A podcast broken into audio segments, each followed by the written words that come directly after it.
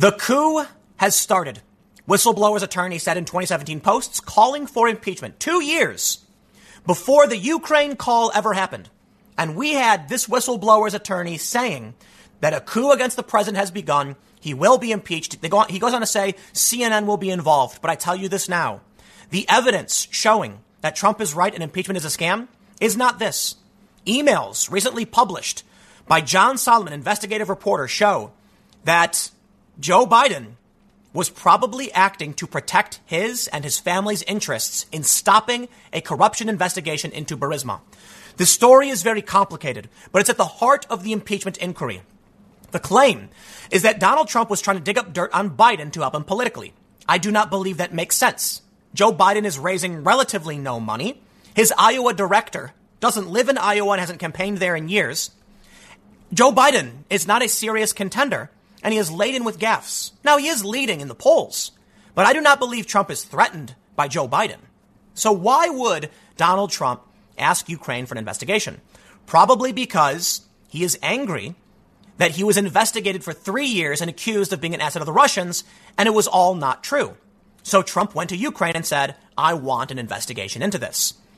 Impeachment is predicated upon the fact that that was for political gain. But what if I told you the timeline and evidence we have right now at, provides circumstantial evidence, at least, in my opinion, probable cause that Joe Biden intervened in a corruption investigation to protect his personal interests. In emails uh, uh, published by John Solomon, it appears that people acting at the behest of, of Burisma were asking the State Department essentially to stop digging into the corruption.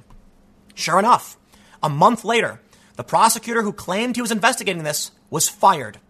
Now, the left claims that no, no, no.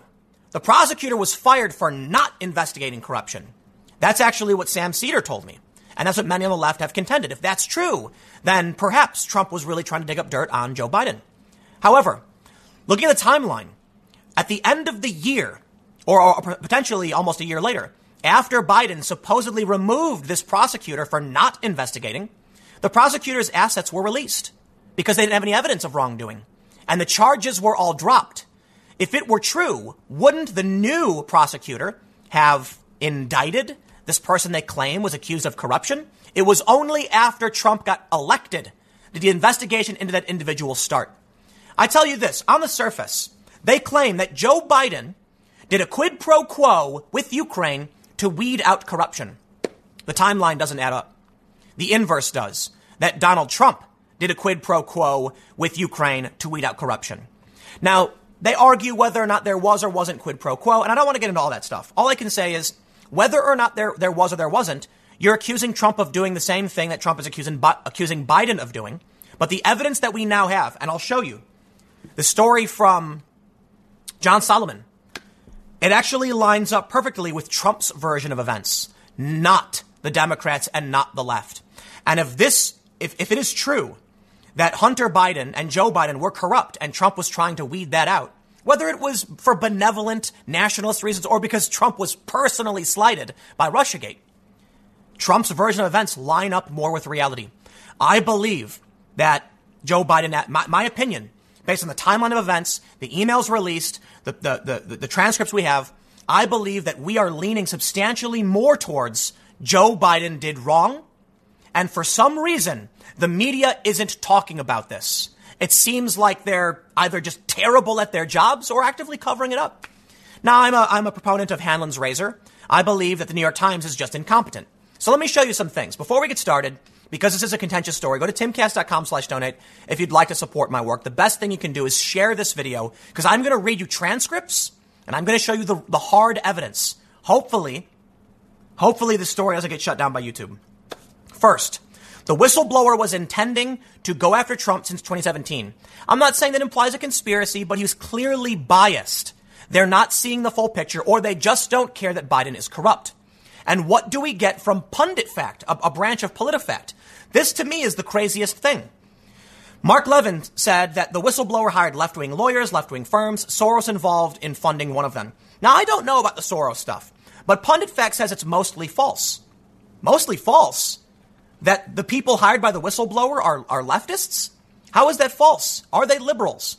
they their their their their, their uh, determination mostly false, even though they say one of the lawyers donated $100 to Biden and worked as an intern for Schumer and Clinton almost 20 years ago. None of the lawyers are registered Democrats. Who cares if they're registered Democrats? The guy tweeted in two, he, he tweeted two years ago, two years before the Ukraine phone call happened, that he was state that a coup had started. Their intention is clear. They hate the president. They're not right wing. Are they? He donated to Biden. No one's saying that they're hardcore socialists, but yeah, apparently they're left wing. Now, if you want to dispute the Soros funding thing, fine. But to say mostly false when we see the statements made by these individuals, to me, is just misleading. Absolutely misleading. But let me now show you where we're at. Debunking four viral rumors about the Bidens in Ukraine.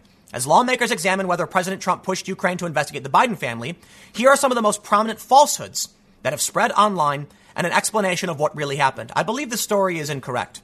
I believe the evidence we have now is going to prove that Trump is actually right. At least, at least on the surface, it warrants an investigation based on what Trump, how, you know, let me, let me try and make sure I say, I say this carefully. Trump is chasing after the evidence. Some of it is based on internet rumor, but some of it seems to be correct. Check this out. The New York Times reports why was U- Ukraine's top prosecutor fired? The allegation at the heart of the controversy is that while Mr. Biden was vice president, he pushed to have Ukraine's top prosecutor removed for investigating a company connected to Mr. Biden's son Hunter, Ukrainian natural gas firm Burisma. Videos pushing this theory began appearing on Twitter in late September and early October and have been viewed tens of millions of times. Mr. Trump's campaign also asserted the claims in ads on Facebook. Vice President Biden was overseeing American policy toward Ukraine at the time, and he did push for the removal of the country's top prosecutor, who was seen as corrupt or ineffectual by the U.S. and Western European governments. But there is no evidence he did so to benefit Hunter Biden or the oligarch, oligarch who owns Burisma. That's not true. There actually is. Is there overwhelming definitive proof? That's a whole other argument. But there is evidence that perhaps this was intended to protect his interests. They say that Hunter Biden joined Burisma. We know all this stuff. A year later, Viktor Shokin became Ukraine's prosecutor general, a job similar to the attorney general in the United States. He vowed to keep investigating Burisma amid an international push to root out corruption in Ukraine. But the investigation went dormant under Mr. Shokin. In the fall of 2015, Joe Biden joined the chorus of Western officials calling for Mr. Shokin's ouster. The next March, remember this date, Mr. Shokin was fired. A subsequent prosecutor cleared Mr. Zlochevsky. Interesting. Zlochevsky was cleared? Why fire Shokin? Did they falsely accuse Zlochevsky of wrongdoing and he didn't do anything wrong? They froze his assets and then released them. If the argument is that he wasn't investigating corruption, we got to stop right there. They, they didn't find any. And it's only after Trump got elected in 2018 did the investigation reopen. They closed it. Strange, isn't it? They claim he was corrupt. They find nothing. But Shokin argues he was fired in a sworn affidavit because Joe Biden personally was trying to intervene. Take a look at the new groundbreaking report. It's from a couple days ago, actually. But I thought it was important to wait a little bit and bring all of these things together because I'll show you the timeline. Hunter Biden's Ukraine gas firm pressed Obama administration to end corruption allegations, memos show. John Solomon is an award winning investigative journalist. I believe he used to work for the Washington Post. He worked for The Hill for a while, and they have tried everything to get rid of him. But you know what? As far as I can tell, he's a journalist, same as anybody else. But you know what? He brought receipts. Take a look at this email. It, it reads, per our conversation, Cara Tramontano of Blue Star Strategies requested a meeting to discuss with U.S. Novelli USG remarks alleging Burisma, Ukrainian energy company, of corruption. She noted that two high profile U.S. citizens are affiliated with the company, including Hunter Biden as a board member. Tramontano would like to talk with U.S. Novelli about getting a better understanding of how the U.S. came to, de- to the determination that the company is corrupt. According to Tramontano, there is no evidence of corruption, has been no hearing or process, and evidence to the contrary has not been considered. Would appreciate any background you may have been able to provide on the issue and suggested TPs for U.S. Novelli's meeting. February 24th, 2016, the month before the prosecutor got fired, where Joe Biden said if you want the billion dollars, fire the guy. An email was sent saying, We're not corrupt, stop investigating. Okay, I'm being hyperbolic. They said, We'd like to present, there's been no counter evidence. How did you determine this? Hunter Biden's involved. And a month later, a month later. So when did Joe Biden go to them and say quid pro quo? Was it before this email or was it in March? How soon after Joe Biden said, you got to fire this guy or you get the aid? Well, I, my understanding, I could be wrong, so fact check me on this one, is that the quid pro quo from Joe Biden happened very, very quickly. So it's very likely it happened after the email was sent. But let's read what, what John Solomon reports. Hunter Biden and his Ukrainian gas firm colleagues had multiple contacts with the Obama State Department during the 2016 election cycle, including one just a month before Joe Biden forced Ukraine to fire the prosecutor investigating his son's company for corruption, newly released memos show. They say a U.S. rep for Burisma Holdings sought a meeting with Undersecretary of State Catherine A. Novelli to discuss ending the corruption allegations against the Ukrainian firm where Hunter Biden worked as a board member, according to memos obtained under a Freedom of Information Act lawsuit. I filed that suit this summer with the help of the public interest law firm, the Southeastern Legal Foundation. Just three weeks before Burisma's overture to state, Ukrainian authorities raided the home of the oligarch who owned the gas firm and employed Hunter Biden. A signal the long running corruption probe was escalating in the middle of the U.S. presidential election. Hunter Biden's name, in fact, was specifically invoked by the Burisma representative as a reason for the State Department, uh, a reason the State Department should help, according to a series of email exchanges among U.S. officials trying to arrange the meeting. The subject line for the email exchange read simply Burisma. Taking this into consideration, the premise of impeachment is false. Joe Biden is being implicated in this. If it's true, if Solomon is correct, there was a raid three weeks prior. Well, the, the, then, then the corruption investigation was escalating. If it's true that Joe Biden wanted this guy fired because he wasn't investigating, why was he cleared of all charges? At the very least, we can say Western governments and Joe Biden froze the assets of an innocent individual and fired a prosecutor over an innocent individual. To me, that makes very little sense, especially considering the investigation into him has been reopened, and my understanding is that he fled to Morocco. Well, we'll, we'll, get, we'll get through this and try and break this down. Sounds to me like the CIA direct, former CIA director, I believe it is, who's on the board of Burisma. The Americans and, Hunt, and Joe Biden's son on the board of Burisma were in need of special protections. I do not believe Donald Trump was shocked at the, the blatant corruption within the Biden family. I think Trump was personally slighted by Russiagate. He knew about it and he said, find it out. My personal opinion on Trump's motivation is that it was personal. It was revenge. But doesn't mean he's wrong. It sounds like Trump was absolutely correct. I don't care if his motivations were to spite Joe Biden. That doesn't matter. What matters is it sounds like, according to this timeline, they did try to protect the Bidens and their interests in this company and stop a corruption investigation, which means Trump's call for investigating them is perfectly sound. And the impeachment inquiry is being spearheaded, at least by one lawyer who is calling for a coup. The whole thing, in my opinion, is a scam, especially based on this evidence. Don't take my word for it, though. I always bring the receipts. I showed you the email. Okay, this is an email published through a FOIA from John Solomon. You can smear Solomon all you want. You can call it a conspiracy theory. I'm not saying anything's definitive. I'm just saying we're tracking the story down, and it seems like Joe Biden is corrupt. But we'll see. As I said, there's no definitive proof, just strong circumstantial evidence pointing in a certain direction, which I believe warrants some kind of investigation. Oh, hey, Donald Trump was trying to get that investigation. You want to do three years of Russiagate over a conspiracy theory? Fine. We entertained it. I did. I didn't call while it was going on. I, I said, you know, maybe we'll, we'll find something. I think now it's time to do the same thing for the Bidens. I want to make sure I highlight this as well. This is an, uh, a sworn statement from Shokin saying, when Poroshenko asked me to resign, the way that he put it to me was that he was making it for the good of the country and that I should agree. Also, as an act of patriotism, I agreed to tender my resignation on this basis. After my dismissal, Joe Biden made a public statement saying, even bragging, that he had me fired. This is when it became clear that the real reason for my dismissal was my actions regarding in Burisma and Biden's personal interest in the company, which was demonstrated by the following. It was Biden's order and wish that I be removed from office, not Poroshenko. The reason was because it was precisely the state officials from the U.S. administration of Obama, and Joe Biden in particular, who were telling the heads of Ukraine law enforcement how to investigate and whom to investigate, including members of the Yanukovych regime team. I was not complying with their will, so I had to be removed from office.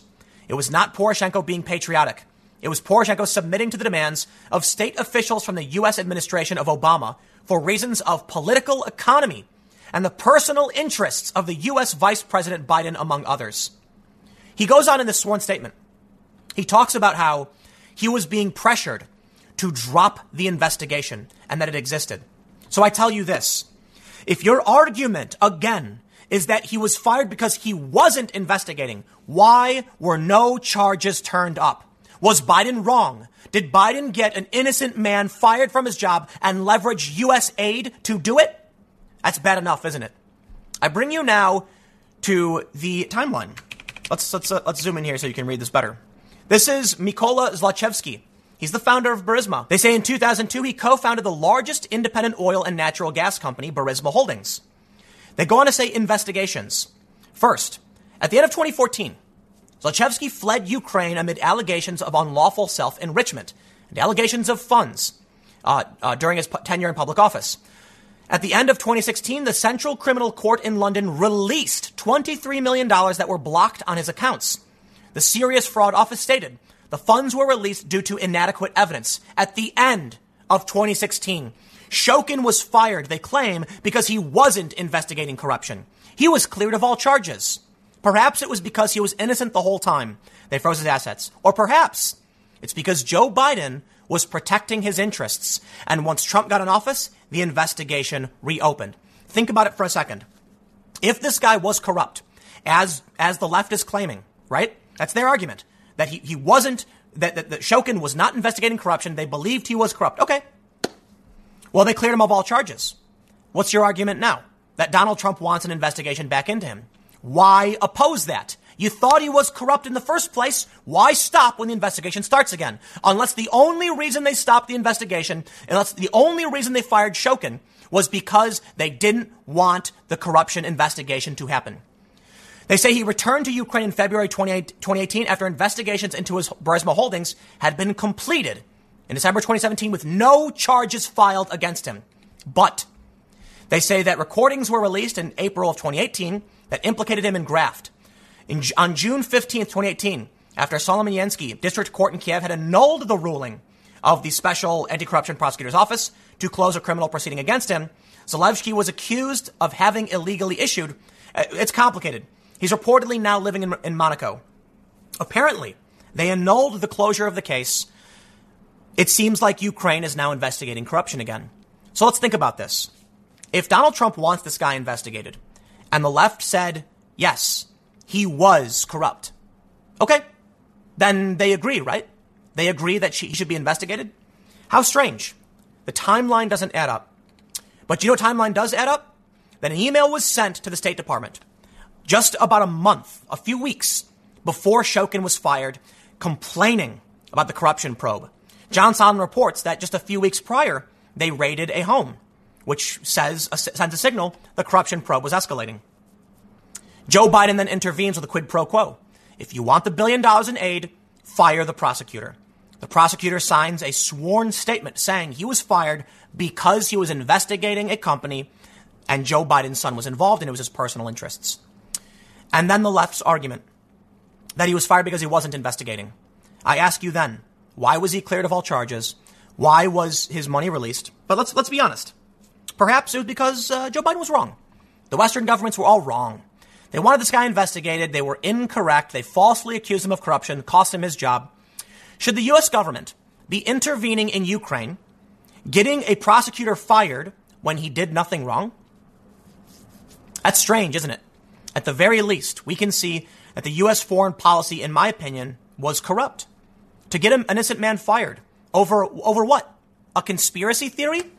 Let's, let's, let's be honest. Basing everything off, l- l- hold on, let me step back, right? They're saying Trump is investigating a, investigating a conspiracy theory.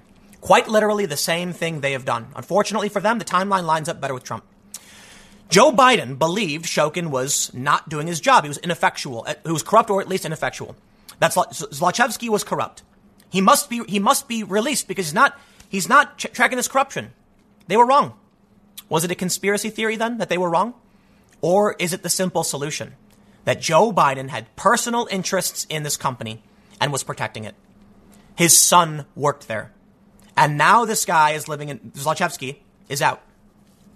In my opinion, all of this, the, the, the, uh, impeachment hearing, it's fake news. But I'll do, I'll do you one better. Take a look at this.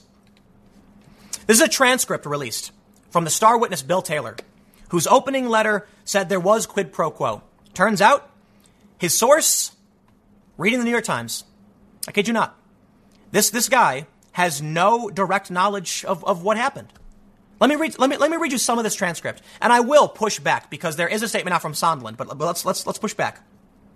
He's asked. This is the only reference in your opening statement to Biden, other than your one reference to the July 25th call.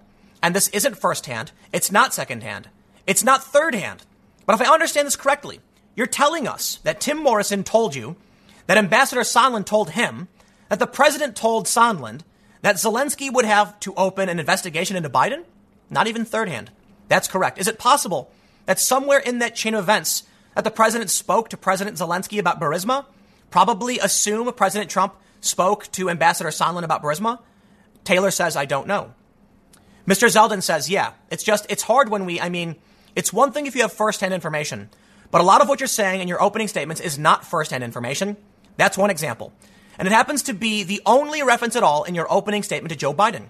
You testified that the goal requesting investigations into 2016 election in Burisma was to influence the U.S. election. Is that correct? Taylor then says, I'm sorry, but then he's asked again. I don't think so. He's asked to tell, him, tell us what your position is. What was the goal of requesting investigations in 2016 election, uh, into 2016 election and Burisma? Taylor says, as I understand it, from one of the, maybe the article in the New York Times about Mr. Giuliani's interest in Burisma. In that article, he describes, and I think he quotes Giuliani at some length. That article indicates that Giuliani was interested in getting some information on Vice President Biden that would be useful to Giuliani's client. I think that's what he says. He says he's got one client and he's useful to the client. Zeldin then asks, and then it's your, it's your inference that Giuliani's goal would be the president. Taylor responds, yes. Zeldin says, and your source is the New York Times. Yes. Do you have any other source that the president's goal in making this request was anything other than the New York Times. Ambassador Taylor responds, I have not talked to the president. I have no other information from what the president was thinking. Full stop. And there it is. The grand statement from great patriot Bill Taylor is that he read the New York Times and that's where he came to the conclusion this is what it was all about. That's it. He knows no more than you or I but they're claiming he's a star witness. And this is why the Republicans were angry that selective leaks were coming out. And they didn't have access to the documents. They say Republicans were sitting in on it. Yes, and they were talking about this. It was selective. It turns out this, this, this interview is, is rather nonsense. In fact, he, they go on to ask, is it possible that Trump was actually interested in the origins of 2016? He says, you inferred based off what the New York Times told you that Giuliani was thinking, which inferred what the president was thinking. I'm asking you to answer a question that is it possible that the request to investigate the 2016 election was for a reason other than influence in the 2020 election? Is that possible? And Taylor says, I don't know if it's possible. I'll tell you what, man. The whole thing's a sham. The whole thing's a scam. It seems like Joe Biden's corrupt. The lawyer involved, the whistleblower's lawyer, has been planning. He's wanted a coup at least for two years, saying the coup has started, the impeachment will follow, et cetera, et cetera. This guy is clearly, I don't know if it's possible. Of course it's possible. The, the, the, the request for an investigation could be for a million reasons. Is it possible? I don't know. What do you mean you don't know? You read a New York Times article and made an assumption about what the president wanted, but you don't think it's possible Trump was investigating uh, the Russiagate origins? Trump can be wrong. He, you know, he thinks CrowdStrike could be a conspiracy. Fine. But Joe Biden, there's some dirt under there. And we know it. They've called the Bidens for a long time now. It's, it's, it's, it's mind numbing to me. It really is. But I, it would not be fair if I didn't mention this. Sondland updates impeachment testimony describing Ukraine quid pro quo. They say Gordon Sondland recounted how he told Ukrainian officials that military aid was tied to their commitment to investigations Trump wanted. They wanted an announcement is what I believe Sondland is saying. That if the Ukrainians, he said this, I said that resumption of U.S. aid would likely not occur until Ukraine provided the public anti corruption statement that we had been discussing for many weeks. Mr. Sondland said in the new statement, which was made public by the House committees leading the inquiry, along with a transcript of his original testimony. Quid pro quo. What a silly, silly phrase. Trump in the call did not offer a quid pro quo. The question now is whether or not there was implied quid pro quo in the back channels and why Trump was operating a back channel. Let me tell you this. Why did Trump have Giuliani going through these motions? Because he trusts him and because there are people leaking all of this information. That just seems like an obvious answer. The simple solution tends to be correct. Not that Trump was trying to secretly need. Why would Trump need to need help winning 2020 when Moody's, when all of his analytics say he's going to win? The story doesn't add up. The Joe Biden corruption adds up a little bit and should be investigated. Emails complaining to the State Department the month before Shokin was fired. So, you know what? Here's what I think Donald Trump probably wanted some kind of quid pro quo. Um, was it officially announced in the transcripts? I don't think so. I'm making that assumption based on, on, on some of these reports. I think what Trump wanted was Ukraine, who, apparently uh, uh, Zelensky, campaigned on investigating corruption and re- restarting these investigations, and Trump wanted it to happen. Trump thought Biden was corrupt. We all saw the video of him saying, if you want the billion dollars, fire the prosecutor who was investigating his son's company. You can argue it's all fake news, but we've got sworn statements, we've got leaked emails, investigative journalists, and I don't care if the New York Times or anybody else want to report it. We all saw what happened with ABC News and the leaked information, the leaked video from Project Veritas. We know what they do. We know how they do it. So no, I won't take their word for it.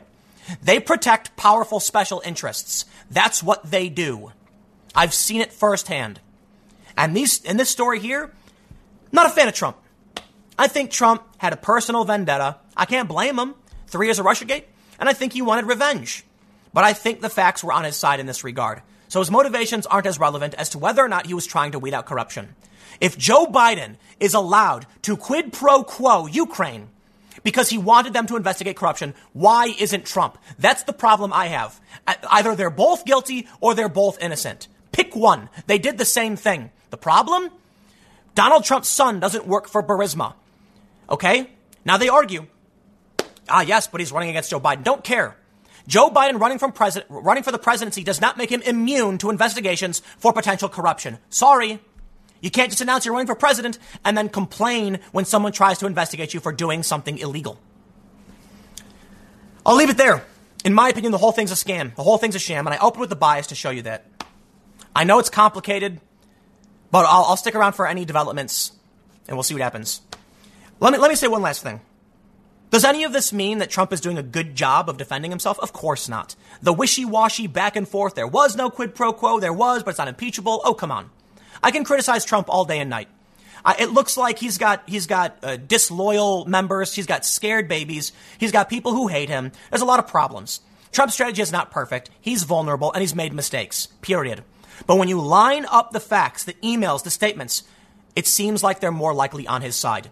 Is he operating properly, strategically? In my opinion, not particularly. The phone call he made to Ukraine was slight was was inappropriate and it was bad for him across the board. He didn't need to make it. If all of this was already going on through these through these back channels, then he was fine to carry on what he's doing. But I'll end by saying this: if these stories and these emails and these trans- transcripts are all true, it means that we have corrupt people working in government who would protect their families, protect their private interests, freeze the assets of an innocent man. That's what they claimed. An innocent man had $23 million frozen. He was cleared of all charges with the new prosecutor that Biden wanted.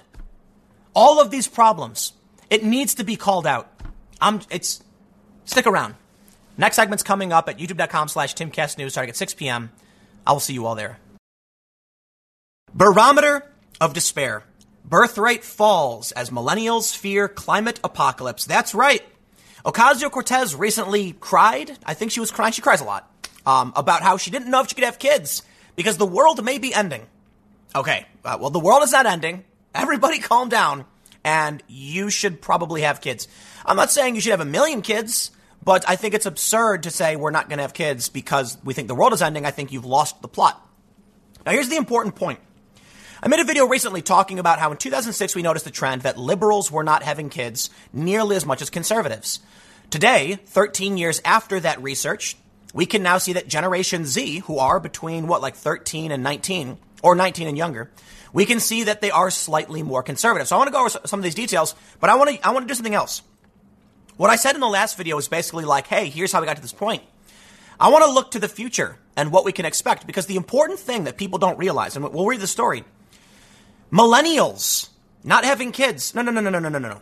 No, it's it's liberals not having kids. It is the left not having kids. Religious and conservative folks are certainly having kids. In fact, the people I know in my life who have kids and who don't, it's kind of funny. They're either religious and not very political, or they're conservative. I know only a few liberals that I grew up with, my friends, who actually had kids.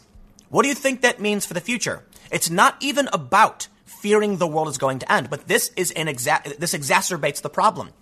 The leftist worldview that climate change is just eradicating everything and we have 12 years to live, it's extreme. It's not reality, okay?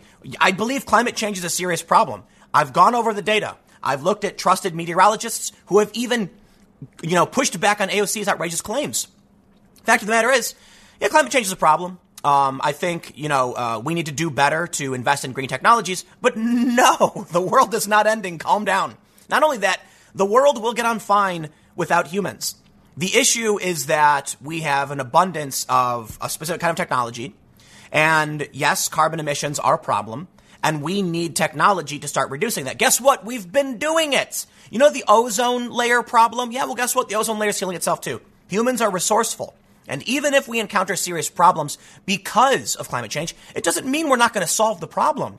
This is a really pessimistic worldview, and it's going to produce a very, very different future than these people think of. The way I described it in the last video was that, eh, you know, Ocasio Cortez made this, um, this a painting animation of like a future in which they get the Green New Deal and everyone's happy and there's young people who are going to run for Congress and AOC's in her 50s. And I'm like, that's, that's not the future. No, the future is a bunch of conservative kids and you will be the odd one out who doesn't fit society because you're not having kids. They don't seem to understand this. And let's, let's, let's, let's read the story, though, and then I, I want to talk more about this.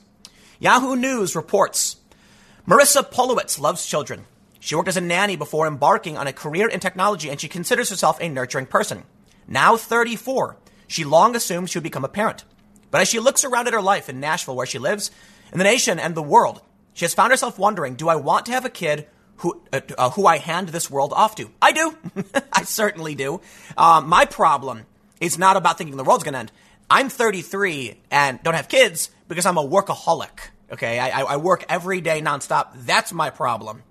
I need to I need to work through that. But no, I, I it is what it is. Rather than excuse me, rather than visions of raising up children, educating and guiding them, Polowitz, Polowitz's thoughts nightmares. She says or of having to protect that child in a world devastated by the climate disaster. Let me just point something out to you. You know why I, I, believe climate change is a serious problem. I believe carbon emissions contribute to it. Um, I defer to the scientists. I don't think they're always right. I don't think consensus is science. I think there are decent arguments for many people that they think the whole thing is a blown out of proportion. But I defer to, look, the experts, man. I'm not a scientist. I'm not going to tell a panel of scientists that they're right or wrong for political reasons. I'm just going to say, you know what, man? I think it makes sense. You got everybody driving cars. You got China, India pumping out more coal than ever. And it has an impact. It does. I just think that humans are resourceful and will figure this one out. But look to Miami, right? This, is one of the best arguments I've seen as to why the world isn't ending. And I know a lot, uh, a lot of people use this argument to claim it's not real. No, no, no. Hold on. Okay. Some dude uh, was arguing against climate change, and this video went viral, and uh, mostly among conservatives, where he said if climate change was real, why would all of these people be investing in beachfront Miami property, Miami Beach? Miami's supposed to be sinking, right? If that were the case, who would invest there? And, and why is it then when these real estate companies are seeking funding from banks, they don't have to put uh, a warning, I forgot what it's called, on the, on the prospectus saying like, this property will be underwater in 10 years. They don't. So the argument then is either there's no regulation to prevent this, they're going to get, they're going to get a quick buck before the place sinks, or it's not going to sink. I'd be really, I, look, man, I always look to the money changers. You know, when you want to predict an election, do you look to the pollsters who are trying to sway your opinion, or do you look to Vegas who just wants a quick buck? For the most part, I'm going to go with Vegas because people don't like to lose money. You know, money talks. You can you can play all the opinion polls, all and, and we argue all day. I'm so sick of polls, man. They go back and forth, and I'm just getting tired of it. But I'll tell you what, there's no politics in green, okay? When when those people want to make money, they're not going to give you the BS because they don't want to lose. Could you imagine if somebody in Vegas gave odds that they knew were unfavorable to them and they would lose a ton of money because they wanted to convince you that, say, Hillary would win? No, no, no, no, no, no. No, they want the money. Okay. So when you look at these big investment companies investing in beachfront property, mm, I'm going to have to go, gonna go, I'm going to have to go ahead and say the people who know better, the people who have money and don't want to lose it, yeah, I, I think the world is not going to end. Okay. Not, not only that, come on, saying the world's going to end is, is absolutely nuts. They say she is not the only one. Ask a millennial ages 23 to 38 and you will find the doubts. The U.S. birth rate is currently at its lowest in 32 years, with 2018 being the fourth consecutive year of decline. Usually, births increase at times of economic stability. So these latest numbers have led uh, demographers, de- demographers to wonder what else is on prospective parents' minds. Well, a couple things. The left, in 2006, it was noticed. Check this out. ABC News, the political fertility gap. Liberals, it is said, have a baby problem. They don't have enough of them compared to conservatives. 2006, August 23rd. This is Jake Tapper is reporting this. I believe that is the Jake Tapper in 06. Here's the thing. Liberals don't have babies for a lot of reasons. For one, liberals are more likely to abort their babies. Simple math. You take two families, liberals are more likely to support choice, conservatives are, are more likely to support life. That means conservatives are going to have a baby.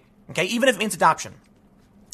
Liberals, liberal women, are more likely to be progressive in the workplace, meaning they are going to be 34 and working and thinking, why didn't I have kids yet, like the story says. Conservatives, more likely to be traditional, are, you're going to have a lot more women saying it's time to have a family. And there are so many, there, there are many high profile conservative women who have, like, who have done that. Some personalities have kind of disappeared because they want to have a family and they're young. And then you get these these woke progressive feminists on Twitter mocking them, saying, you know, you know, I made a video about wanting a wife who wanted to have a family, and all of the woke women on Twitter were like, "What a loser! Oh my god, is that what he really thinks?" And it's like, dude, I get it. You don't. Chill. You want to be on Twitter and 34 with no kids and family? Hey man, do your thing. I don't think whatever makes you happy, man. I'm gonna do what makes me happy. But think about the future in this case if we were if we were looking at a generation Z that looks a lot like millennials, this is the interesting thing. They say they look a lot like millennials, and that's true. But look at every generation, you know, before it.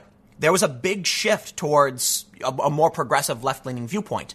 Well, that's all gone. So you take in all these factors the left is prone to, and they all add up to when uh, when we look at the birth rate and we say, wow, the birth rate is so low. What they don't seem, what they're not getting is that if you separate liberals from conservatives, the conservative birth rate might still be low because in 2006 it was just barely at replacement, which is uh, two kids per family. It was like 200, uh, 204 for uh, 100, 100 uh, parents, I think. So is, is that right? Yeah, it was it was just 0.04 above replacement, but liberals were beneath below replacement. Now now you and that was that was back in 2006. Okay? And that was probably due to feminism. I am not dragging feminism, okay? I am pointing out feminism likely resulted in less babies for liberals because women were more likely to go to school and get jobs. Conservative women were more likely to go to church and have babies. And now you have more conservative. So, so think about it. That bell curve is, is, is falling down. I think the future will end up being substantially more conservative, save one caveat immigration. I don't think it's a conspiracy. A lot of people, uh, you know, particularly like the alt right, think there's like a, this great conspiracy to like bring in non-white people or something. That's that's ridiculous. I think liberals tend to be very open borders e. Not not completely, not all of them, but many of them. Leftists for sure, the DSA and stuff like that. And so the only thing that, that in my opinion, will change the, the that will preserve the left is that people who foreign-born people tend to be more left-wing. But think about I think about the reason why that is. You know, you, you, you come from a very, a, a very poor country. Not, not, I'm not saying every immigrant is from a poor country, but you come from a poor country. You come to the U.S., and California, for instance, says you can come here illegally, and we won't work with federal authorities.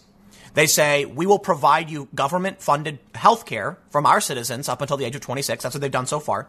And now you've got the Democratic 2020 contender saying health care for non citizens, you know, whether or not you pay or you don't. It's a human right. Well, you're going to get a lot of poor people coming in and saying, sign me up for free stuff. Whereas those who were born in the U.S. and in more rural areas where you have to be self sufficient are going to be more like, no, you take care of yourself. So uh, let's re- read a little bit more.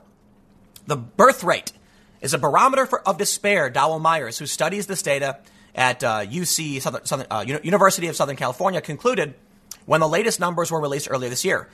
Not a whole lot of things are going good, and that's haunting young people. On the list of not good things, they say the climate crisis, with its specter of droughts, famines, fires, and floods, is near the top. A poll by Washington Post and the Kaiser Family Foundation in September found 68% of respondents ages 18 to 29 say they are afraid of the effects of climate change, and 63% of teens, uh, uh, teen respondents believe future generations will be harmed a great deal. It is a fear that was expressed by freshman Congresswoman and Green New Deal author AOC Ocasio Cortez earlier this year during an Instagram live stream. There is scientific consensus that the lives of children are going to be very difficult, and it does lead, I think, young people to have a legitimate question is it okay to still have children? Oh no! Are we the most privileged and elite society in the history of humanity who literally went to the moon? Now things are going to get a little bit worse. Aw, is that so bad? Dude, these are people. AOC has a luxury apartment in DC. It's my understanding. I could be wrong, but she gets like a luxury apartment. I, I, I don't I don't know if it's just rumors or nonsense, but she got a really really nice building. Okay, she lives in the most comfort with her Kobe beef organic burgers and her beyond like we, we are so privileged. We literally make fake meat. Okay, I love I love the idea of being vegan because being vegan is something you can only do in a wealthy country. Most people need meat for B vitamins, iron, and protein, and they don't have the luxury of not eating meat. It's a very first world thing. Heavens! Oh no, it's going to be harder for our kids. Seriously, how much harder? And are we going to survive? I tell you what, a hundred years ago, it was substantially harder. Okay, you'd be like, "Oh, my arm got cut. I guess I'll die." That's that was life. Okay, there was a, there was a, uh, I was reading some his, some history about uh, like uh, I think I was reading about the Civil War. I can't remember what story it was, but it was one guy who got shot in the arm and he died. it's like, dude, you can get shot multiple times in the chest and survive these days. No, I, I get it. I get it. You know, even back then you might survive, but it was an infection. He got hit in the arm and the, and the infection killed him. It's like, you gotta, gotta cut your arm off. It's like, oh, it was too high. We couldn't do it. I, I don't know the exact story, but just think about this this view they have where they have no context for how life used to be for humans. Man, I tell you what, go live in the woods and complain about how hard things are going to be for your kids. It is it is mind blowing to me. Okay, now look, nobody's obligated to have kids, but what's really crazy to me. I, I think there's there's like a fundamental gap in understanding between liberals, moderates, and conservatives, and this is why Jonathan Haidt's research, you know, it showed. This was a while ago too. It was like six, seven years ago Moderates and conservatives can predict liberal behavior, but liberals can't predict the inverse. They also show that moderates and conservatives use five moral foundations, where liberals use two. Libertarians use one freedom. Go figure. But uh, moderates and conservatives have a bigger picture view. I think.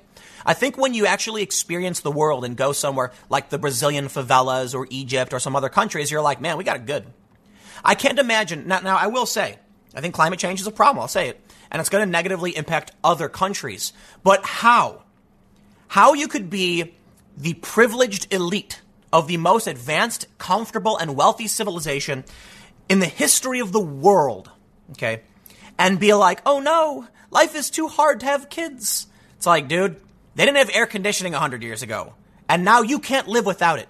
You know, I, I could be wrong about this because I lived in Miami for a bit, but they apparently have a statue to the guy who invented air conditioning in Miami. Okay, I, I don't know. Fact check me on that one. I could be wrong, but apparently they really love the guy who invented air conditioning. Good for him. I, I'm a big fan as well. I love my air conditioning. Okay, but people didn't used to have that. I, used, I think back to like life in the 1800s when it was like, oh, it's going to be 100 degrees today. Better just sit sweaty and grimy, unable to take a shower because we don't have plumbing. And now you're like, life is going to get so bad for everyone. It's like, you know what, man? This worldview you have is spoiled beyond belief. You know what I do? Okay, so so let's just think to what the future is going to look like. All of these whiny, terrified, shaking in their boots individuals aren't having babies. Okay. It may mean the population will shrink. But I'll tell you what, that that you know uh, five o'clock shadow forty year old dude chopping lumber and, and, and his and his five acre property. His neighbor is a mile down the road, and he's got to he's got to supply his own heat. He's got kids, and those kids have to do chores to survive. I'm pretty sure they're not super concerned for the most part. I'm pretty sure they're going to carry on with their life and be like, "What do you mean? You got to work to survive." So, so the point is, you take these rural folk who actually have to strive for things. I'm pretty sure they're not going to care. So, so I have an interesting thought about all this, right? I was in New York, uh, uh, living in New York for a while. I thought about those bridges. Man, they got a lot of bridges. They got the Brooklyn Bridge, the Manhattan Bridge, the Williamsburg Bridge, the Queensboro Bridge. They got the Washington Bridge.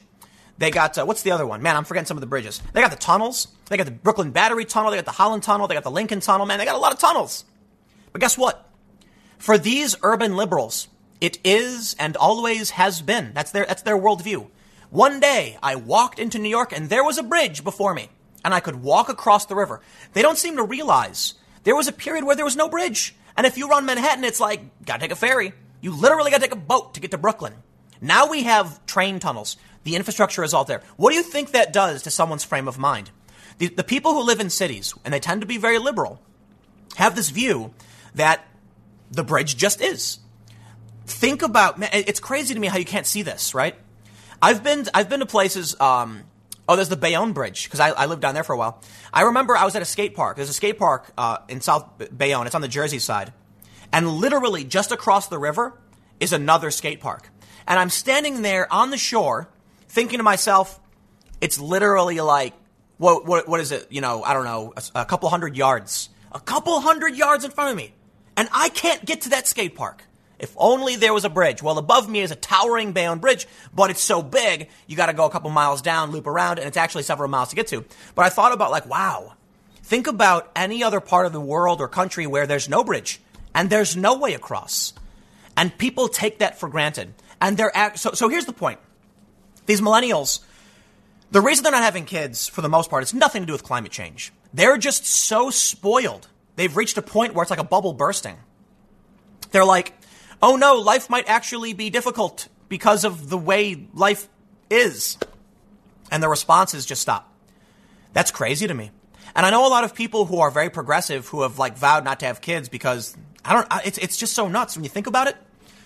Here, here's what really, really gets me and, and why I think it's really important to have kids. For one, we all stand on the shoulders of giants. Everything you've learned and accomplished, you pass on to your kids. And we don't always do a good job. Not every parent is a good parent. Not every kid has been raised properly and learned from their ancestors and those who came before them. But that's what we should strive to do. And that's why we live in a world where that bridge just is. You go to New York and I'm like, there's a bridge there. Yeah, it's because a society grows great when people plant trees whose shade they know they will never sit beneath, uh, sit in, right? That's the old proverb. So at some point, somebody said we need a bridge. And now here we are, lucky that someone before us built a bridge that we don't have to even think about it. That's what gets me. So that's why I think, you know, it's, it's, you should have kids. You know, we made this world, we made it nice. We invented these things so that human life can progress, so that we can conquer the stars and just, I don't know what the goal is. I just know that we're moving in a direction. And I'd love to see a Star Trek like world where we have interstellar ships and light speed travel and all that stuff. And so, hey, there's a pie in the sky, right? There's, there's a goal we have. There's a light, light at the end of the tunnel. Maybe it's not perfect. Maybe it's not possible. Maybe they'll never be what we want it to be, but that's, that's the plan, right? For billions of years, your ancestors have successfully reproduced. If you don't have kids, you will be the first organism in your ancestral line to not reproduce. Think about that. That's crazy, isn't it? And all of these people are saying, life might be hard. Yeah, life's hard for rabbits, dude. Rabbits are always shaken and terrified someone's going to eat them. That's life. Life is tough. We have the most comfortable lives. Me sitting here in my foofy, comfy gamer chair. I don't know what is an IKEA chair. I got air conditioning. I got skylights. It's beautiful. It's beautiful and comfortable. Life is great, man. And these people are, are doomsayers who are terrified the world is ending. But you know what? They're not going to have kids. And you know what that means? In 50 years, I'm not going to have to hear from them anymore. Okay? I mean, I'll hear from them. I'll be old with them. Millennials are all crazy. Not all of them, but enough of them. And there's going to be a younger generation, and they're going to say, hey, hey, Mr. Poole, is it true that like when you were doing journalism, like back in the day, people thought the world was going to end? And I'm going to be like, yep. Well, I'll tell you what, the reason why you don't know anybody who thinks it anymore is because I never had kids. So the only people who had kids were the people who thought life was fine. And all those young people, you know, my 40 years my, my, my younger, are going to be like, man, that's crazy. Those people were dumb. But you know what? Hey, maybe the world ends. I have no idea. I don't think it's going to end. I think those people are nuts, but I'll leave it there. You get the point. The world, the future is going to be more conservative. And the data shows us. We can look to the past, 2006. We can look to the data today about how Gen Z is slightly more conservative on some issues. They're still very progressive. But think about what's going to happen now when these millennials don't have kids. Who will propagate their ideas and their worldview? Nobody. It's gonna, it's gonna revert back. You've reached that point where the bubble has burst. And those that don't they, they view the world as the apocalypse is coming and they think having kids is wrong and they're working too much. You know, what, what it really comes down to is whether you agree with it or not, a traditional lifestyle persists simply because of math, because they believe in having kids, so they will. This was predicted in 06. Again, in 2006, they said liberals aren't having kids, conservatives are, and now the data shows it. Even though Gen Z is particularly progressive and, and slightly progressive on some issues, I want to make sure I make this clear. At least in my opinion, the reason why Gen Z is slightly more approving of Trump is, is slightly more conservative on some issues. It's not because Gen Z has an enlightenment. It's because there are more conservatives in Gen Z. I could be wrong about that. Maybe it really is YouTube. Maybe it really is social media. But I'll tell you what. If, if 13 years ago, they said, hey, liberals, you're not having kids, the future's going to be conservative. And now here we are with the first generation. Look at this silent, boomer, Gen X, millennial, invert. Silent, silent generation likes Trump, boomers, 40, they don't. Gen, Gen X doesn't, millennials really don't, but Gen Z likes Trump a little bit more. It's reversing. It might not, who knows? But for now, I'm gonna, I'm gonna tell you this warning to liberals. Your ideas will not exist if you don't have kids. There it is. You can be mad about it all day and night. You're going to be an 80 year old voting being like, if only we had kids to propagate our ideas and make the world as we saw it. But we didn't, and therefore the people who will end up taking over the world, who inherit the world, are going to be more conservative. I'll see you all at 1 p.m. on this channel. Thanks for hanging out. A couple days ago, Project Veritas published a groundbreaking story that ABC News had spiked the story on Jeffrey Epstein years ago, and they had an ABC News anchor speaking candidly in leaked footage the other day. We learned that ABC News believed they found the individual that accessed the footage. So they can't definitively say this is Veritas's source. They believe they found the person. Well, take a look at this headline. CBS News fires staffer who had access to leaked Amy Robach audio. You may be asking yourself, what does a CBS staffer have to do with ABC News? Well, as far as we can tell right now, it seems that this person who worked for CBS News at one point had worked for ABC, may have leaked the footage or provided it to someone else who then provided it to Veritas. We don't know, but they've been fired. It seems like ABC went to CBS and got someone fired from a job from a company they didn't work at for a policy violation that has nothing to do with their company. Hold on a second. Why is CBS News firing a staffer because of an ABC News allegation. We don't know if this person leaked the footage. All we know is they accessed it. Can CBS News fire this, fire a person for this? Media is corrupt. I'll just leave it at that. Media companies, in my opinion, are corrupt. We learned it first from how they smear Project Veritas, but that's a small story. It happens to the best of us. They lie, they cheat, and they steal. And when Veritas comes out with stories they don't like, they say the worst things about them. Well, then Veritas published the story showing ABC News would rather protect a terrifying and awful individual like Epstein. They would rather protect him than actually do some uh, some journalism. They were worried. They weren't going to get to interview Will and Kate. Oh, the palace was upset. That's right. Protecting their bottom line was more important. But now we can see CBS News in cahoots. CBS News, a totally different company, fired one of their employees because a different company claimed that individual may have violated their policies. Can you prove they leaked it? Apparently they can't. And so the news is being very careful about it. So I can only say, we believe this was the source for Veritas now losing their job. But again, I ask you, why would CBS News fire a person for violating the company policies of a different company? Unless they're in cahoots. They're corrupt. They, they, they, they're, they're bought and paid for. I'm being hyperbolic. I'm not alleging a grand conspiracy, but come on. CBS firing somebody for, some, for, for what ABC News claims? BS. Let's read the story from page six. CBS News has fired a female staffer believed to have had access to the tape of Amy Robach raging against ABC News. Page six understands. Hold on. Was she not allowed to access the footage at all? Can you prove she's the one who actually leaked the footage? Why are you firing her for it? Well, I guess what they've determined is if she's the only one who accessed the footage, then whether she gave it to Veritas or anybody else, that's the allegation. They say we reported on Wednesday that ABC News chiefs discovered a former employee could be behind the leak of the damning footage of Robach slamming the network for shelving her interview with Epstein, uh, with Epstein's victim, Virginia Roberts. Sources told Page Six that a former staffer had access to the footage of Robach as she aired her frustrations over a hot mic, and that employees, as you spelled, they used the wrong mic, and that emplo- uh, and that employee was now believed to be working at CBS. A TV source told us later on Wednesday that the woman was let go from CBS after ABC execs alerted the rival network. ABC sources confirmed to us that they'd informed counterparts at CBS about the staffer as a courtesy. Right. Media companies are more interested in firing the source who is speaking truth to power. Think about that for a second. This potential leaker, we don't know for sure, this woman was fired because she did real journalism, taking a great risk to reveal that ABC News was protecting Epstein. Oh, they claim. They claim, oh, we just couldn't corroborate the evidence. We know that's not true. We know they're lying because they had photographs. Unless Amy Robach was lying to her staff, to her, to her coworkers. No, but they said they had photos. They had the interview. Virginia Roberts confirmed the interview existed. Why wouldn't the media air it? So when this individual, who is now fired, actually wanted to speak truth to power, she got punished for it. What does that mean? Can you expect ABC News, CBS, or any of these other companies to actually do journalism? The real journalism that is supposed to challenge the power? No, of course not. They exist as a shield for powerful elites like Epstein.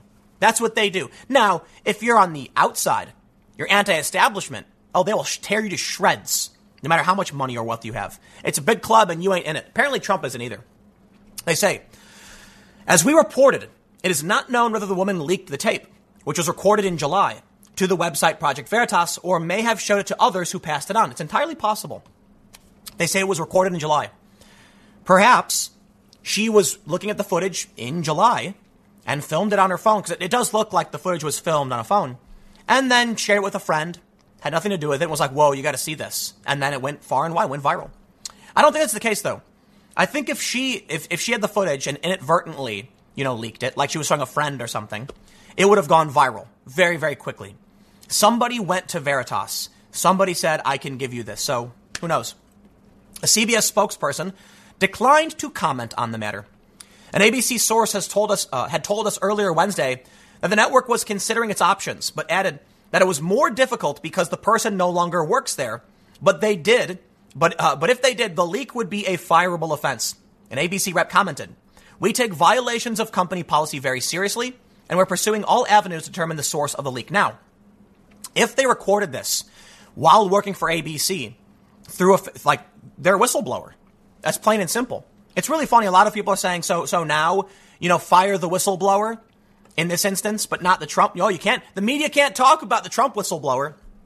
It's because the media uh, is protecting the establishment, okay? And that doesn't include Bernie Sanders or Donald Trump.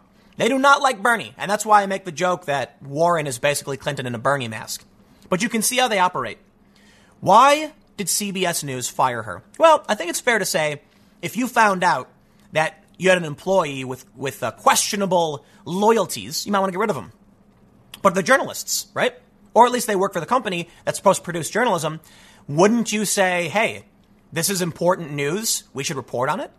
What kind of news outlet kills a story this big and then calls on another company to turn, well, to inform them of the individual, and then, and then, and then that company fires them. Aren't journalists supposed to speak truth to power? Ah, unless it's the establishment. And here you can see ABC and CBS, they're in alignment. Yeah, we don't want someone revealing our, our special interests.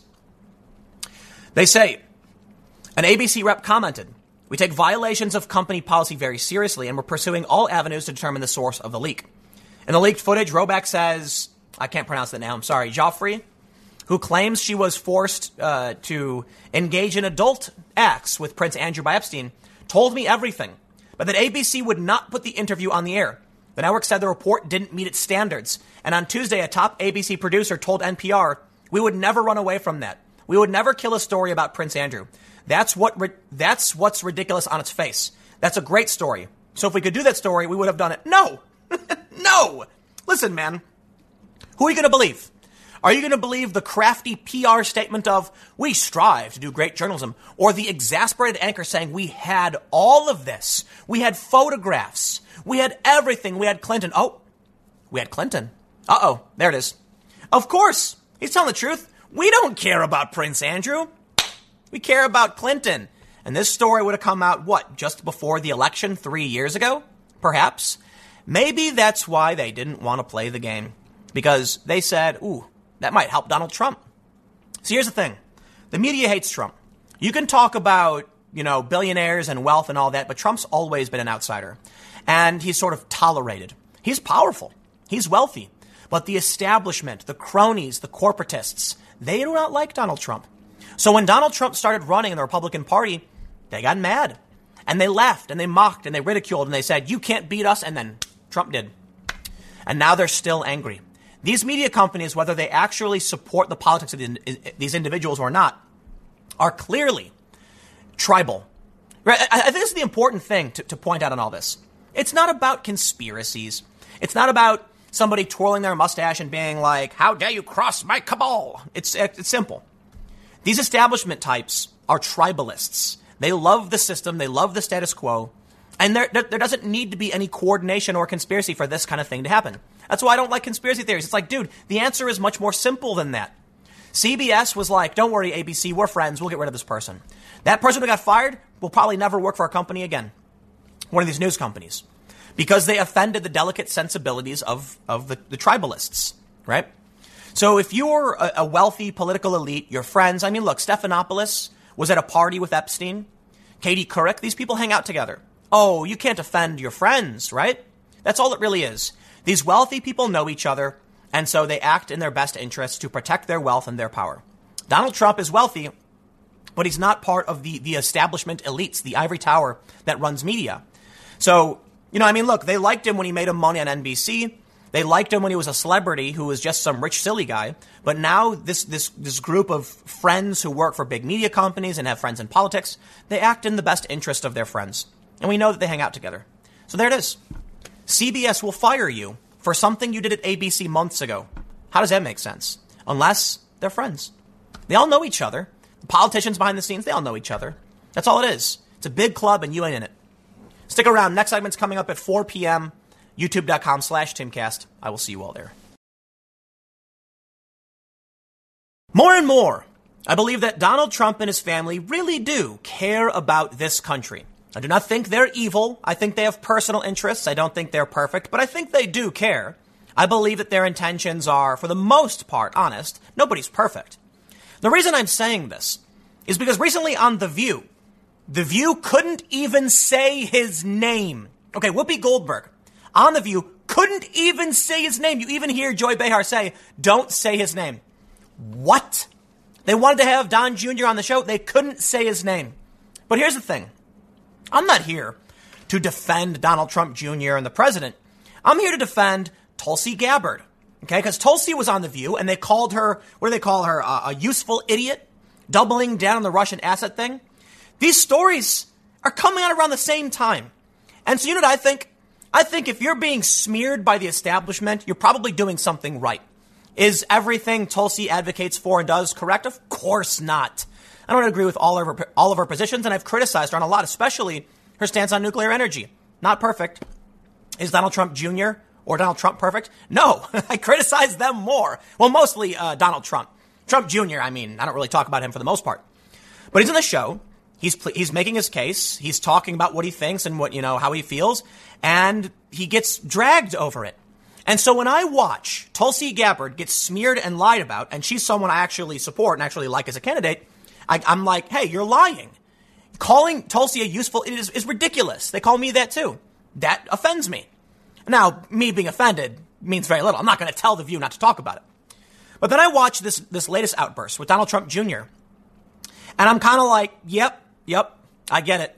And this is why I think Trump supporters understand the Tulsi predicament and Tulsi supporters understand the Trump predicament. It's like a populist left thing. The establishment doesn't like us. It doesn't matter if you're for Trump or against Trump. It doesn't matter if you're for Tulsi or against Tulsi. If you're on one of their sides, you're going to get the same treatment from the establishment. They're going to call you a stooge, an idiot, all of that stuff. Now, when I saw this story about Tulsi, I said, yeah, yeah, yeah, what else is new? Okay. They had her on the air. She got to, she got to make her point.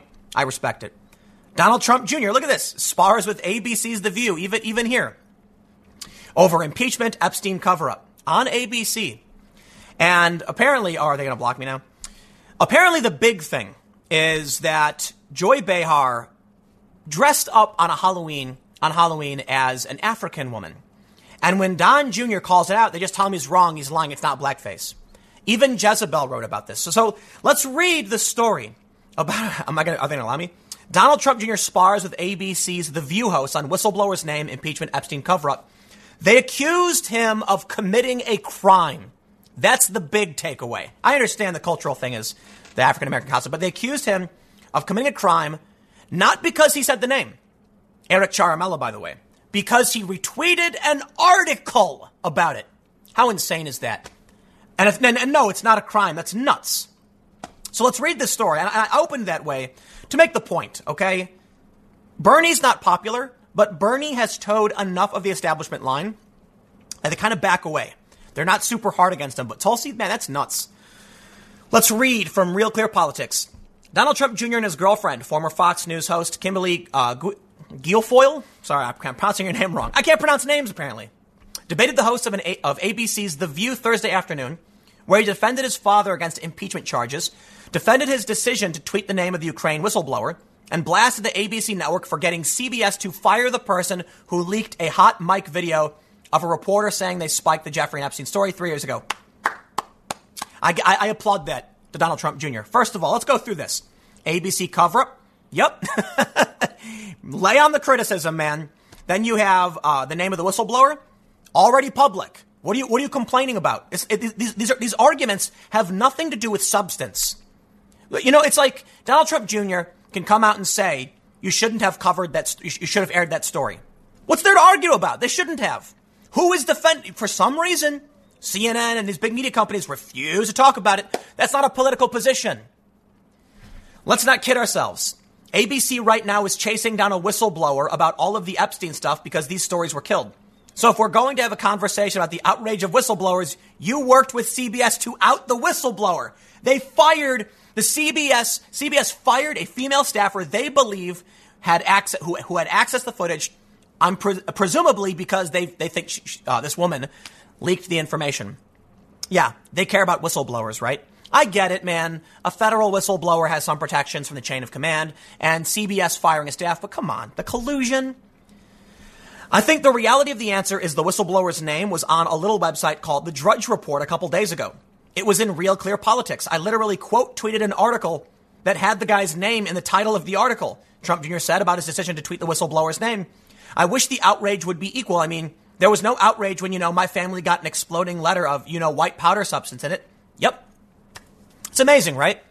That the media is, is all hush hush. Oh, we can't say the name. Everybody knows the name. It is a, it is a game to these people, okay?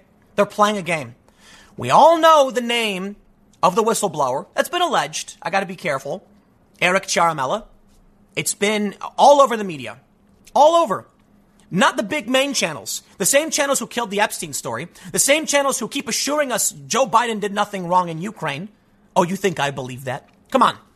Joe, the State Department gets an email saying stop investing in corruption. Just before a raid happens, they fire the prosecutor and the dude's cleared of all charges. You think I believe? Listen, let me, let me break this down for you. To Tariash, for those who didn't see my main video, State Department emails, according to John Solomon, are, are sent saying, hey, why are you investigating our company? In February, Joe Biden goes to Ukraine and says, if you want a billion dollars, fire the prosecutor. They claim it's because the prosecutor uh, wasn't investigating corruption, but then the new prosecutor clears the guy of all wrongdoing and they release his money? Oh, please, dude. Oh, please. They let the guy go, the guy who ran Burisma. It was only after Trump got elected. So they want to play these games. I don't trust the media. We learned this. When ABC refused to tell the Epstein story, Veritas hit, I, I, don't even want to call it a home run because that, that ball is in orbit. Okay. They smacked that ball so hard out of the field. It's in the, it's, it's circling the globe. We learned when it comes to powerful elites like Joe Biden, worse still, Epstein, they'll cover for him. You're protecting a guy in the CIA and creating outrage. But when your family gets something, and that's a big part of the book, he explained, it's not a level playing field in terms of outrage. We live in an outrage culture. Hey, Brian Stelter said the same thing. We do. Everybody's outraged all the time. Co host Meghan McCain confronted Trump Jr., saying he and his father have hurt a lot of people. But let me stop you right there. Because when I heard this line of questioning, I was like, yeah, man, I get that he's hurt a lot of people, but like, in what capacity? Donald Trump Jr. and Trump haven't physically walked up to anybody and like twisted their arm. I mean, people have tried to attack them. But you want to talk talk about hurting them in an economic and a familial sense, in a, a, a less tangible sense? Yes, everyone all the time hurts somebody. In fact, my video right now is hurting somebody. What, what, what, what are we supposed to do about it? Okay, I always tell people, no matter what you do, you will help someone and you will hurt someone. If you advocate for, hey, we're gonna we're gonna solve uh, climate change with green energy. Yeah, there are people who work for fossil fuel companies who will lose their jobs. Hey, we want Medicare for all. We're going to help everybody, and two million people will lose their jobs. I'm not saying you're intentionally hurting people, but it happens. Well, Don Jr., being uh, uh, uh, classy, I guess we'll call it, said that um, that he's none of, none of that makes him happy, but he thinks their intention is to do right, and that's fair. The problem is, you know what I'm seeing right now? I don't think it's always been this way. Don uh, uh, Trump Jr. says that Republicans haven't fought back for decades. I do not believe that's true. Absolutely not. I believe that today the authoritarians on the left, they're not cool, they're weird squares, and they're instituting authoritarian policies because they've gained traction in major cultural institutions, and now Republicans are too pathetic to do anything about it. Oh, I don't mean the individual voters, not you guys, you Republicans who, who are watching. No, I think you guys are going online. I think you're raising a stink. I think you're sharing videos, and that's respectable. You're voting, you're doing what you can. The same is true for, you know, regular Democrats as well. The people who go out and vote. Nothing against the regular voters who are calling for what they want. But I gotta say, man, you look at the game being played by the Democrats with impeachment, and you look to what the Republicans are doing, and I'm like, Republicans are sitting on their hands. You know why? The Democrats are establishment and willing to sacrifice everything to get what they want. Republicans are fair weather politicians. You know, people like Lindsey Graham, it's like, mm, can't be too sure. Like, hey, if I actually researched the evidence on Ukraine and impeachment, it sounds like Trump's actually right. Are his motivations pure? In my opinion, no. But his motivations aren't relevant for the most part because in the end, it turns out, yeah, Biden's probably corrupt. That's what the evidence shows. You'd think any one of these Republicans, and, and they're good ones, I'm not saying they're all bad, and they're good Democrats too. I, I have to say, I know it's stupid to say, but there are going to be people being like, oh, not all Democrats, not all. Here's the point is, the Republicans right now they control the Senate. I mean, they controlled the House before 2018. They got nothing. What, what did they do? And now here we are. They've been planning the coup. They've been planning the impeachment. That's what they call it. The guy called it a coup. And what are Republicans doing about it? So Don says they haven't fought back for decades. No, they're just not fighting back now. They don't got your back. Let's be let's be real, okay? I do not believe the majority of Republicans have Donald Trump's back. They don't like the guy. Meghan McCain points out on the View that character is important. I completely agree. I think Trump is too much of a showman. And so because of that, he's boorish. But more importantly, I believe Donald Trump would do everything in his power to win over the left, but they've sacrificed him already. I really believe that. I, I believe that when Trump got elected, if the media and, and leftists were like, let's give Trump a chance, Trump would have been the most moderate bipartisan president we've ever seen. When I look at Trump, he's a populist. I think his intention is to maximize love for himself. You look at his name on buildings. He's a celebrity. He's on TV shows. He wants people to like him. That's his whole thing. Here's the problem. The Trump bump was gold. They knew that they were going to get ratings, so they drive a stake through it. And no matter what Trump says, he's wrong. So Trump, screw it. You get, I don't care. I'll take what I can get. Trump wants to maximize his base. And he's willing to compromise to do it because what he really cares about, in my opinion, he cares about having the most amount of people like and respect him. That, that, that's, that's my view of Trump. It doesn't mean he doesn't care about the country. I think he does care about America. He's talked about it a lot. He's done a lot of uh, uh, famous things like helping rebuild New York and all that stuff and, and bring back parades. But I think Trump's motivations are what I do believe the Trump family cares about America. Let's let's be real. But I think the left lost their opportunity to actually win over. Trump was willing. You know what was it like? Something happened uh, a while ago. I got to keep this short. Something happened a while ago where Trump was proposing like a bipartisan gun control legislation, and the and the conservatives and the NRA were freaking out. Yeah, the left could have gained some traction, but they didn't want to. They wanted to burn it all down. So Trump said, "Look, if you're not going to play ball, I'm not going to play ball with you either." And so he, he says to his base, You're what I got. Let's do it. Let's roll. So, anyway, the, the, the main point of this video is just, uh, I'll, I'll, I'll, say a couple more things and wrap up. Don Jr. came off um, fairly classy, I, guess, and the, the, the accusations, they wouldn't say his name. It's absurd. But I feel, I feel for you, man, because this just happened with Tulsi Gabbard. So I'll say this be a Trump supporter, I disagree with a lot of these. Uh, I, I, I, disagree on a lot of policy positions the Republicans have. I think Trump's got uh, bad character. I think it's fair to point out. Trump Jr. is a different story. I think he did a pretty good job. But I get it. I understand the populist message. I understand the goal, the helping America. And Tulsi Gabbard is, is, is very, very similar, but just on the other end of, the, of, of that political debate.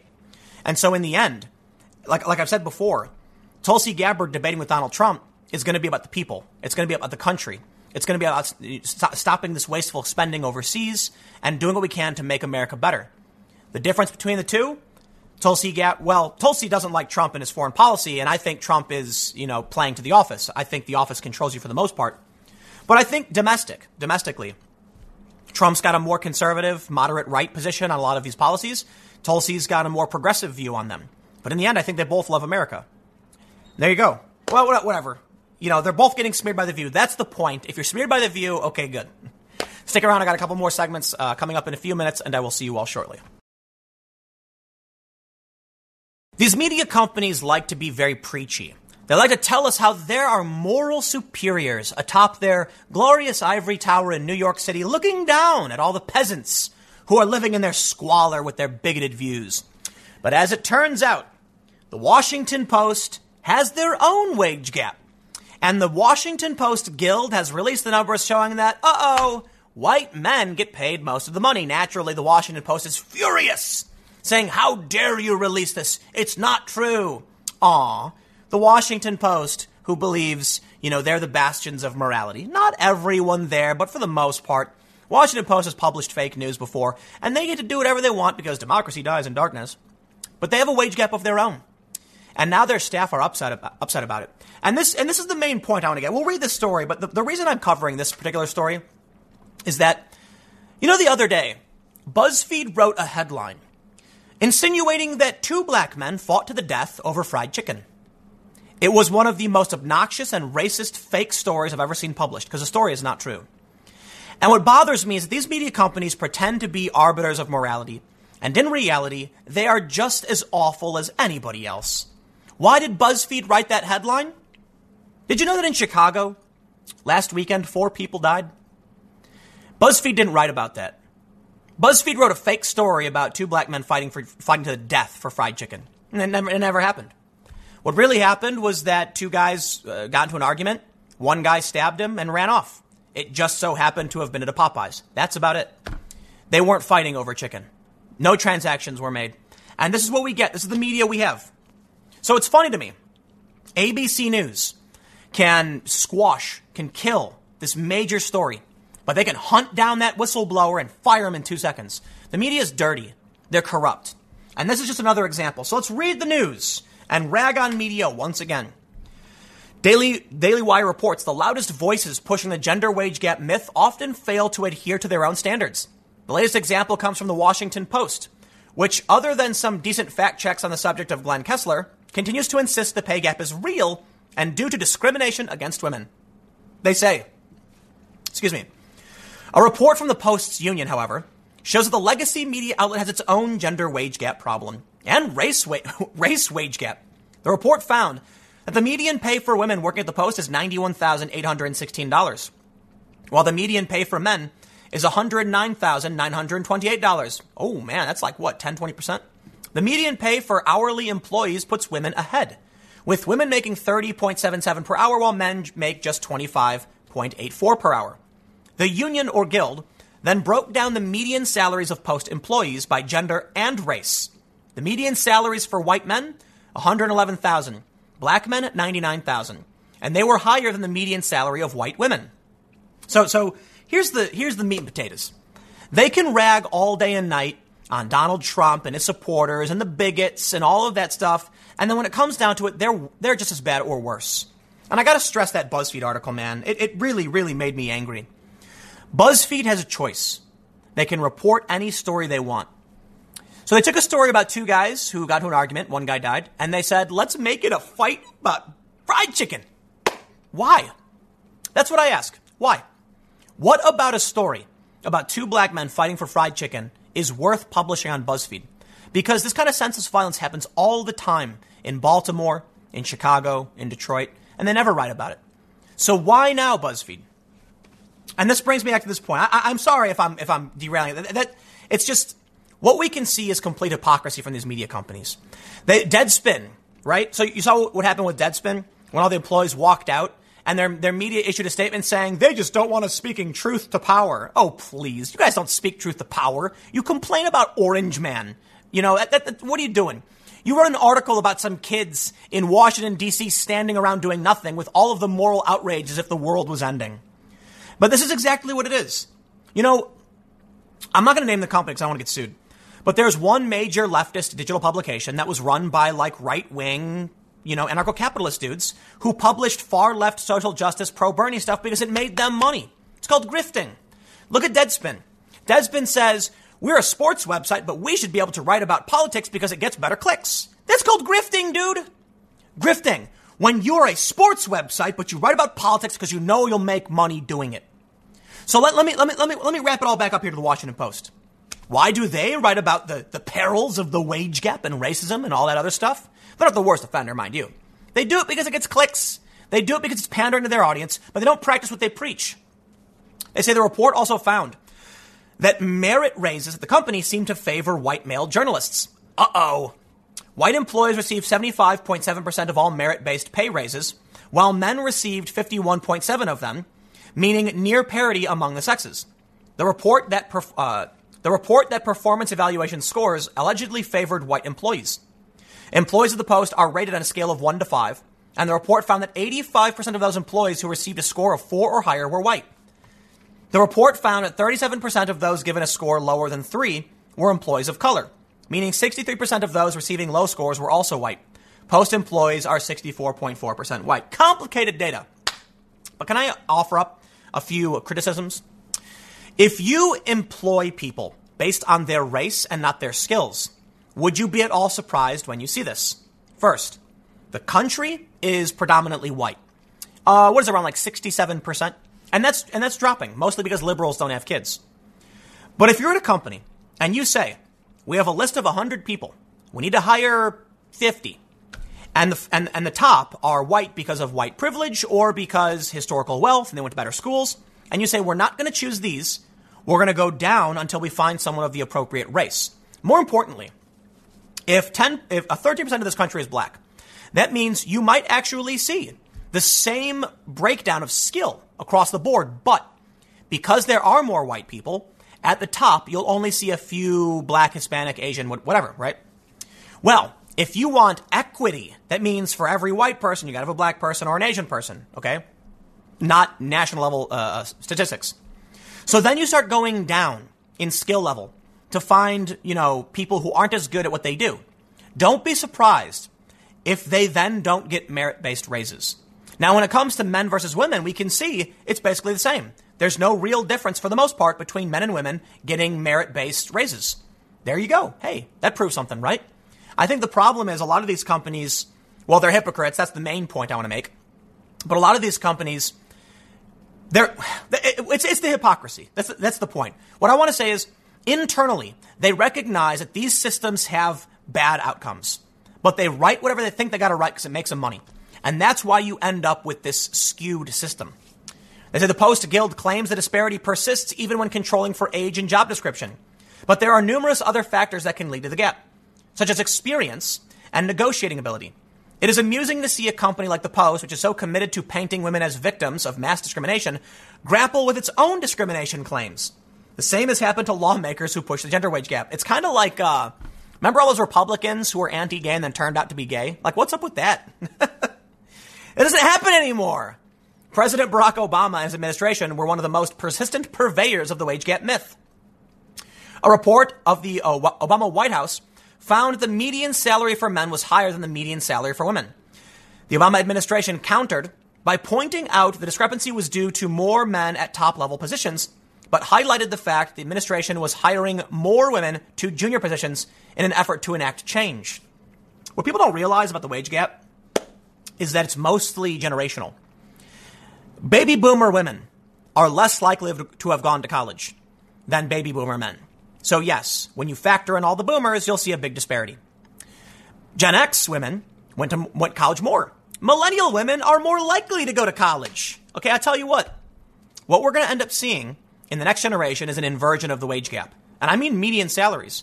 Now, it, it is possible that risk pays better. So, you know, guys work on oil rigs, women don't want to do that, so they don't, or working in sewers, and that pays well, or like crime scene cleanup. But I think with all the men in college, what we'll likely end up seeing is an inversion because what they don't take into consideration when it comes to the wage gap is age. Age is a big factor. Your generation, what society was like, and your skill level. If more, if, if most people in college today are, are women, what do you think it's going to look like in 10 years when these people are taking over industry? I will make one important point, however. I know a lot of people who are very successful and wealthy and they didn't go to college. In fact, you can look at, I don't know, Mark Zuckerberg dropout, Bill Gates drop out. Who else we got? Rob Dyrdek, okay? Hosts MTV show, different, different line of work. Successful, high school dropout. Me, high school dropout. And I'll tell you what, man, if these people are spending their time in college and other people are starting their own businesses, I've got, I think we're going to have an interesting future where women are going to be heavily in debt relative to men. And men are going to be able to travel around and do whatever they want, but women won't be able to. So we, we, here's what we need to do. I'll wrap this one up. Take a look at everything happening, na- happening now, and we need to think about what, what happens next.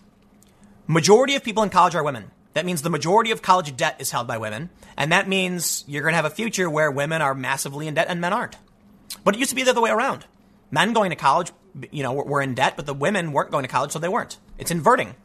Anyway, the main point of this video is that the Washington Post is being slammed by their own employees for having a wage gap. Aw, well, you reap what you sow, Washington Post. You can't you can't claim that there's problems and then the, the, the Washington Post issued a statement saying this is not true. You're lying. Uh, sorry. These are the people you hired. Congratulations. I got one more segment coming up in a few minutes. Stick around. I will see you all shortly.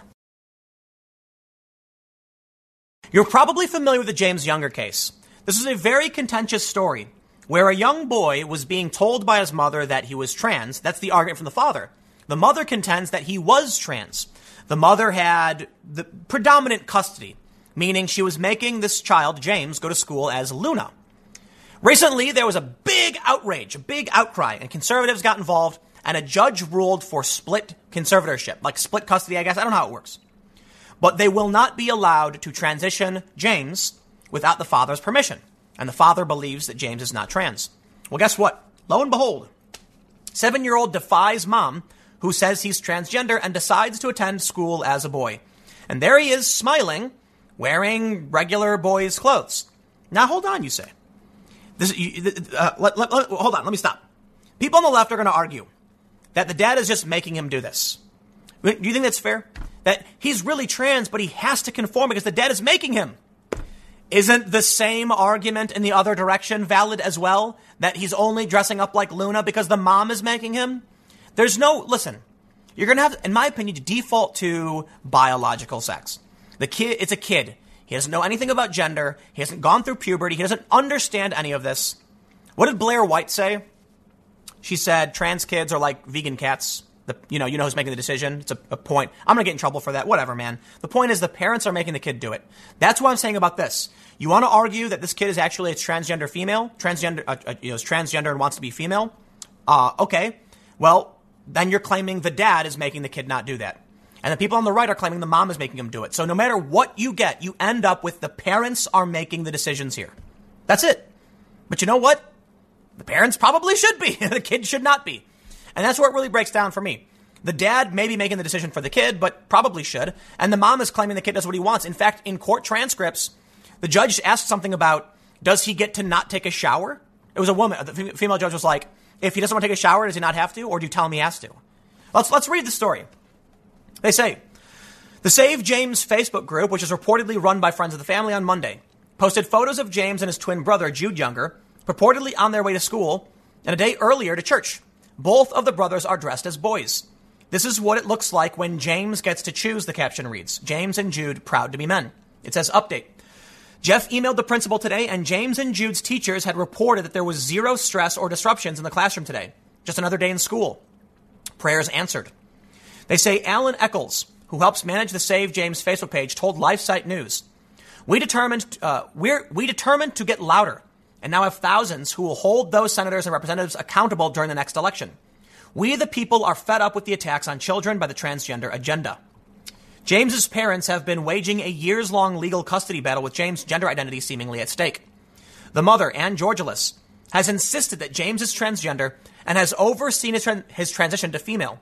Georgulas enrolled James in school under the name Luna, and staff treat him as female, including allowing him to use the girls' restroom. However, the father, Jeffrey, has accused Georgulas, his ex wife, of manipulating James into presenting as a girl when he is not, in fact, transgender. Quote, I'm the only authority figure in his life that tells him the truth. That he's actually a boy, Younger said on a Christian podcast in 2015. They're asking me to affirm a delusion. An update to the Save James Facebook post says Jeff emailed the principal today, and James and Jude's teacher had reported that there was zero stress or disruptions in the classroom today. Just another day in school. Prayers answered. On October 20, 21st, a Texas jury denied Younger's request for sole guardianship. Okay, so now, now, now, we, now we get this. We're, we're, we're at the point where we understand, right? There's more news. It's not over yet. They say that Cook said Georgulas has not tried to surgically or chemically transition the child uh, in her ruling. And, Tex- uh, and the Texan has reported that the mother's lawyers say she does not plan to give James hormone blockers at the time. But no one has stated that she would not be open to using them when James begins puberty, which will begin around age 11 and a half, uh, 11 and a half for the boy. Georgulas on Tuesday demanded the, that Cooks recuse herself from the case because she had posted a news article about it.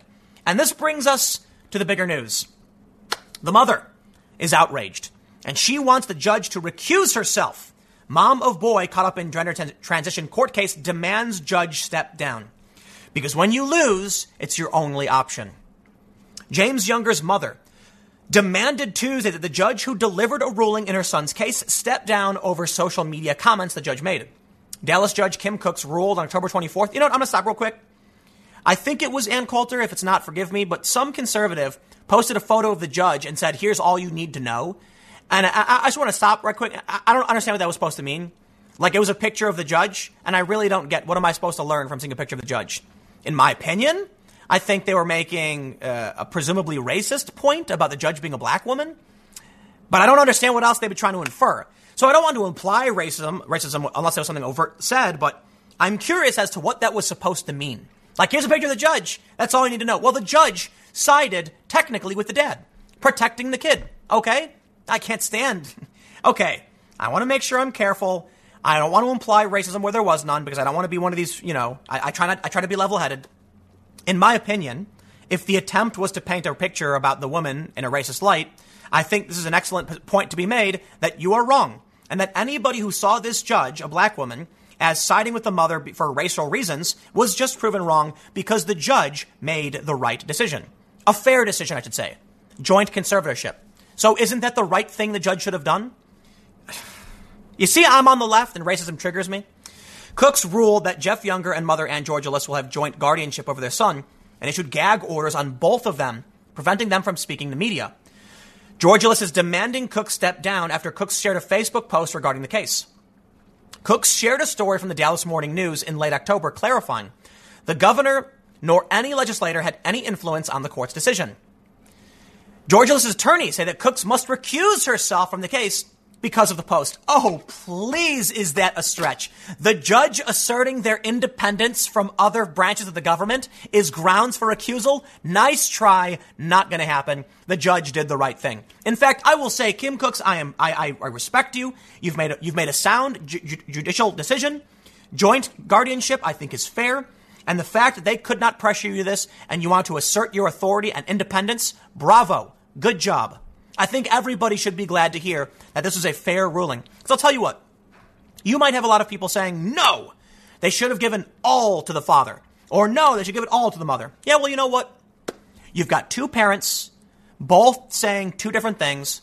And I believe, without, I haven't seen all the evidence, so I don't know necessarily. I believe it's fair to say, look, listen, yes, some kids are trans. But the, the dad may be right on this one. And perhaps based on desistance, it's, it's better to not have that decision be made. It's better to, to, to defer to, you know, stopping that, that transition. Because what this means now is, if they're going to transition the kid, they have to agree, which means the father's not going to. Excuse me. Now, there is part of the ruling that a court arbiter or some sort will make a determination based on the, the, the evidence if they can't come to an agreement. But the judge effectively said, okay, we're going to break this one in half. And there you go. And that's why Georgulas, the woman, wants her recused because she lost. So good job, judge. Good job. You made the right. It's the right decision, in my opinion. They say the judge even commented on the case, a pending matter in her court, on her Facebook page, and in doing so, invited ex parte communication about it. Please, dude, just. I, I get it, man. Lawyers are supposed to do this, right? The Post refers to Republican Texas Governor Greg Abbott's October 23rd announcement of an investigation into James Younger's case following conservative outrage on Twitter. Abbott tweeted that the, Abbott tweeted that the Texas Attorney General's office and the Texas Department of Family and Protective Services are looking into details of his case, of Younger's case. Younger had said his son is happy being a boy and does not desire to be a girl. James Younger's pediatrician uh, mother, Georgulas, as well as counselors and therapists who testified on her behalf, told the court the seven year old is transgender and had expressed to each of them that he wished he were a girl. But here's the problem there's video that the father published from when uh, James was like three years old of him saying he was a girl. I tell you what, man, if, if you're a parent and you're telling these kids things that aren't true, they believe Santa Claus is real. They believe the Easter Bunny is real. And they'll believe you because they don't know what a girl is. They say Abbott's office did not respond to a request for comment from the DCNF. So the story's not over. I'll put it that way. I'll probably get in trouble for this video, but you know what, man? I'm just getting sick and tired of the absurdity and the insanity. This is a kid. The kid's not gone through puberty yet. The kid doesn't know. And desistance rates are really high, and most kids who claim to be trans desist around or after puberty. In which case, the father is likely correct on this. But you know what? I still think it was fair that the judge gave joint guardianship, meaning it's possible. Absolutely. And the mom should her say, just like any other parent. And there you go. But to now call for the judge to be recused, uh, to recuse herself because she asserted her independence on the court, that's called being a sore loser. So the story's not over because I assure you, she's going to go full speed. I feel bad for this kid, man. I can only imagine the, the horrifying nightmare that, that this is going to turn into. And I'm sure he's already really confused about everything. His dad very clearly wants him to be a, a regular kid, for some reason, the mom doesn't. She, you know, she maybe he's really trans. I don't know. I'll leave it there. See you guys. I will see you guys tomorrow at 10 a.m. on this channel. Podcast at 6:30 uh, p.m. Thanks for hanging out. I will see you all next time.